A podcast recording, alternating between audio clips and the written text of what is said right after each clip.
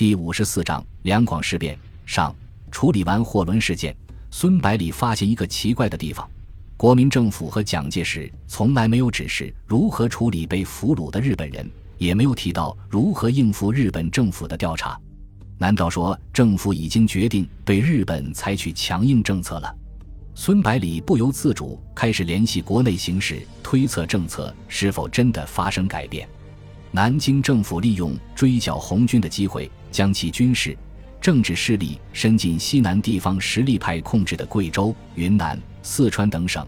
经过两年时间的经营，已经完全把上述地区控制在自己手中，相当于在西南建立抗日战争的后方基地。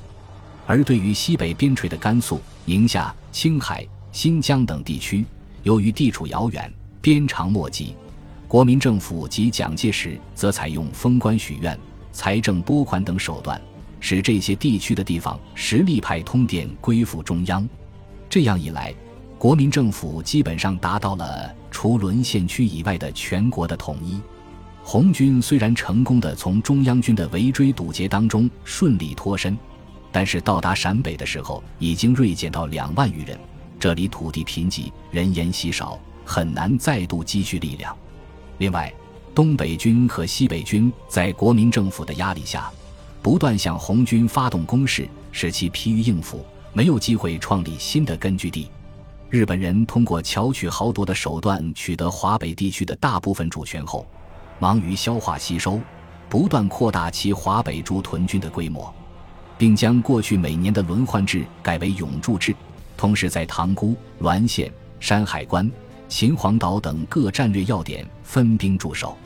随后，为了摸清楚中国华北驻军的部署情况，连续派出高级将校参谋人员，以所谓旅行视察为名，深入到华北、华中等各重要城市进行战略性侦察，积极为全面侵华战争做准备。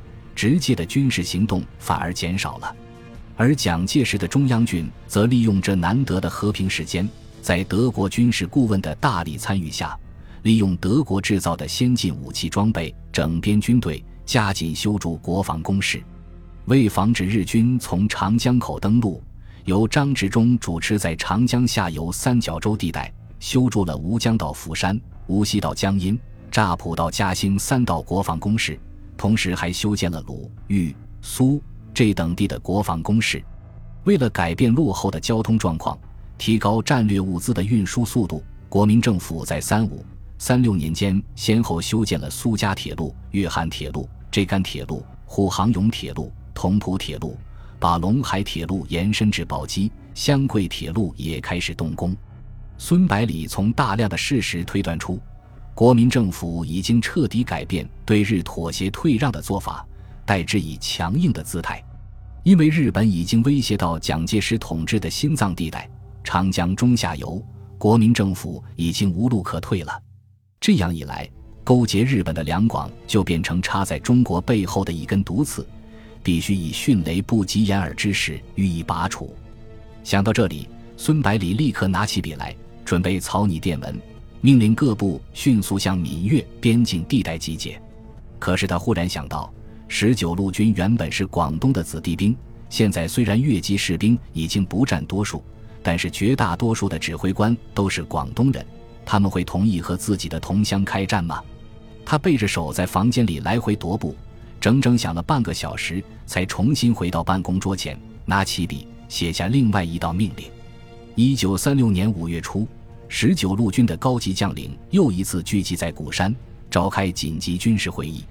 孙百里首先详细的介绍了货轮事件的前因后果，接着又把国民政府在这件事情上的态度做了说明，然后开门见山的说道：“我们十九路军是从广东走出来的，可以说是广东的子弟兵，在座的也大半是广东人。我想在采取行动之前，先听听大家的意见。”中午说道：“汉奸人人得而诛之，是老乡就更加不能姑息了，可不能让陈济棠把广东人的脸给抹黑了。”李从文用教训的口气说道：“如果只是为了对付陈济棠的话，军长用得着把我们都叫过来吗？他手下的兵可都是广东人，很多人可能根本就不知道这件事呢。如果打起来，首先遭殃的就是他们，然后就是广东的父老乡亲了。”孙百里点了点头，说道：“这就是我把大家召集起来的原因。像陈济棠这种人，为了自己的地位，连日本人都敢勾结，肯定不会考虑老百姓的生死的。我们却不能不考虑啊！”中午愤懑地说道：“他们要勾结日本人造反，我们难道就眼睁睁地看着不成？”陈子坚说道：“如果能让他们投降就好了。”孙百里说道。分化瓦解对手是老蒋的强项，我想他的情报人员肯定在积极收买陈济棠的手下，争取不战而胜。我们要做的是最坏的打算，和越军兵戎相见。中央军已经向湘粤边界集结兵力，准备武力解决了。即使我们不参战，政府也有能力轻松解决两广。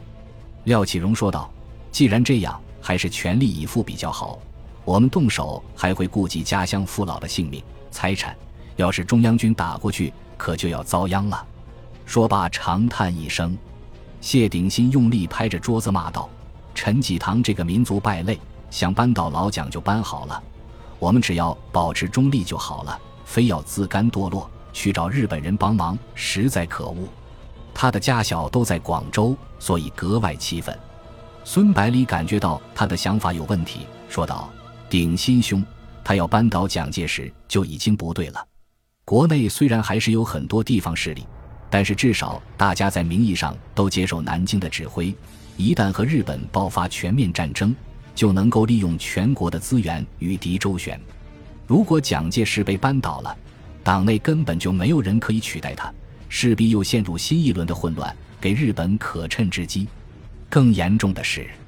作为中国军队主力的中央军是为蒋介石马首是瞻的，到时候还能发挥几成力量就不得而知了。谢鼎新连忙说道：“军长，鼎新虽然鲁钝，这些道理还是懂的。刚才说的都是气话。”陈子坚问道：“据我所知，陈济棠的军队至少有十几万，还有数量差不多的民兵，军工体系也非常完备，再加上雄厚的经济实力。”即使我们愿意和中央军一起动手，也未必能轻易解决掉。廖启荣附和道：“是啊，陈济棠的空军有好几十架战斗机，比中央军的核还要多，海军的实力也不弱，不好对付的。”孙百里看没有人反对出兵，心里的石头终于落地，心情也立刻舒畅起来，对众人说道：“陈济棠的军队虽然人数多，装备好。”可是战斗力却肯定高不到哪里去。我们十九路军离开广东后，经历了北伐、中原大战、一二八抗战、第四次围剿、福建事变这么多次战斗，和不同的对手交过手，拥有丰富的作战经验。陈济棠手中的军队从成立到现在打过几次像样的仗，最多不过和土匪打交道，如何能够和我们的百战雄师相比？李从文反驳道。可是他们也参加过几次围剿呀，怎么会没有经验呢？孙百里笑着说道：“两广和红军是有互不侵犯的协议的，参加围剿是给蒋介石看的。要不然，红军突围的时候为什么不从相对较弱的两广下手，反而去啃湖南这块硬骨头？”看到众人露出恍然大悟的神情，孙百里说道：“既然大家都明白了，现在开始商议具体的作战方案。”本集播放完毕，感谢您的收听，喜欢请订阅加关注，主页有更多精彩内容。